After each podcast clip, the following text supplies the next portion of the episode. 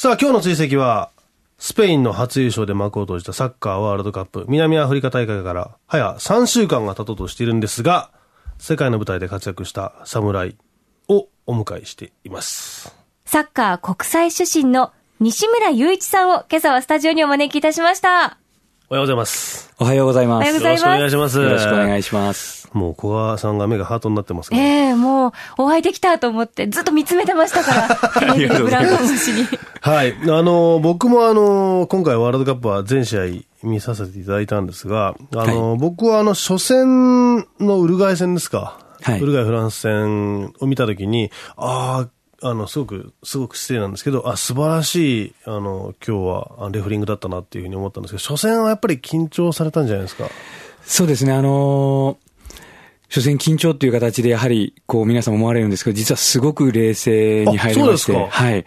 あのー一つ一つ全部こう自分のやりたいことっていうか、まあルーティーンがあるんですけども、はいそれを一つ一つこう重ねていって、はいとても冷静に、うん。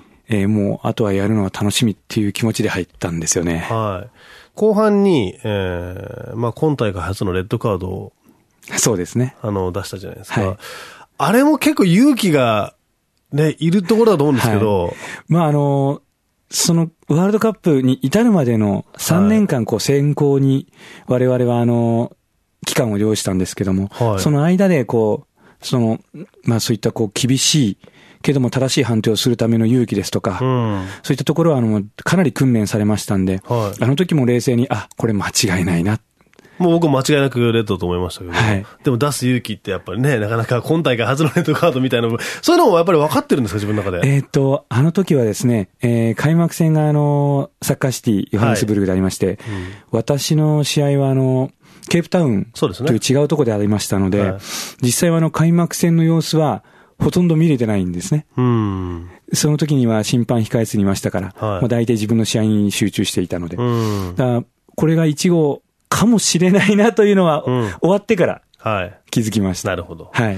今お話にあったんですけど、その3年間ここまでその選ばれるまでに要したっていう話なんですけど、具体的にはどういうことを、まあどういう段階を経てどういうことをしながら選ばれるんですか？えっ、と、具体的にいきますと、その FIFA の主催する大会があるんですけども、はい。例えば、アンダー17のワールドカップ、うん。それからアンダー20のワールドカップ、それから、えー、クラブワールドカップ、あの、うん。日本で開催されていたと思いましたけども、その、の部分だとか、あと、オリンピック、はい。えーそしてあとコンフェデレーションズカップ、うん。まあそういったあの FIFA 主催大会に、えーレフェリーたちはあの、ある程度均等に割り振られまして、はい。でその中でパフォーマンスをチェックされていく。うん。まあ、それがあの大会でのパフォーマンスですね。はい。あとはあの3年間、日々あのインターネットサイトを通じて、はい。専用のサイトがあるんですけども、はいそこに対してこう課題が出されたらすぐにリプライするという感じで。それも、それは当然英語ですよね。そうですね。これ返さなきゃいけないので、えー僕たちは大変でしたね。具体的な内容ってさ、聞けないわけですよね。いやいや、あの、ある程度話できますよ。あなんか、例えばその、はい今言った、FIFA からの、じゃあ、英語でのその質問だったり、はいなんか説問みたいなのがあるんですか？そうですね。まず、例えば、サッカーのルールを、はいえートリビアという形で出てきますんで、それははいあの、これが正しい答えだっていうのを、例えば、まあ、10問うん。出てきたのを返す。あ、でよそういうのもあるんですか？はい。で、翌週は今度ビデオが、ビデオクリップがありますので、そのビデオクリップを見て、自分だったらどういう判定をする？なぜそういう判定をする？それをあの、返答するとか。それ大変ですね。えー、今思えば、よく続けたな というか。それをずーっと続けて、そうですねやっと、あとは体力的な部分が大変じゃないですか。で、フィジカル面に関していくと、はいあの、我々審判員は、必ずあの、ハートレートモニターをつけるんですね。はい心拍計をつけるんですけども、うんその心拍計を元にして、日々のトレーニングのログブックを提出するんですね。今日はこういうトレーニングをして、えーこれだけの心拍数でしたっていうことをそういうことですね報告。今日は、例えば、中くらいの、うんえー強度の練習を、えー何時間ぐらいして、で、ハートレートはこんだけでしたっていう。はいえまあ心拍のデータを提出しなければいけないので、はいえー虚偽申請はできないんで。はい。え、じゃあ、あの、そのデータ自体もその読み込んで、はい。あ、じゃあ自分が口頭で、これぐらいでしたっていうのはダメなんですか？ダメです。もうデータとしてそのまま送りますしいですね。はい。だからこのレフリーは、あ本当に、えートレーニングを積んでいたんだなっていうのと、この人多分フィーリングでみたいなのはすぐバレてしまいますね。それはた、え、大体例えば我々、もう選手もね、ハートレートモニターつけて走ったりするじゃないですか。すねトレーニングで。はいで、大体180以上超えると大大変しんどいんですけど。そうですねはいそういうトレーニングとかも結構やらされちゃうわけですか？えっ、と、トレーニングメニューの方はやはり FIFA からの指示もありますし、はいただあの、こう、シーズンがヨーロッパとかとは違うのもありますので、うんどこでピークを持っていくか、それからあと、やはり国内でのリーグもありますので、えーどこでこう、その、し一週間の中でどこ、どういうふうなピークを持っていくかっていうのはやっぱりそれぞれ違いますので、うん。ただ、強度に関していくと、ちゃんとこう波をつけて、はい。えー例えば、週末にゲームがあるんであれば、そのマイナス3日から大体メニューをこう、週末のゲームに向けてピークに持っていくように。はい。そしてあの、プラス1日、プラス2日まで、プラス2日が大体完全なレストというか、うんお休みという形に、そういうふうにこう、周期的に持っていくような。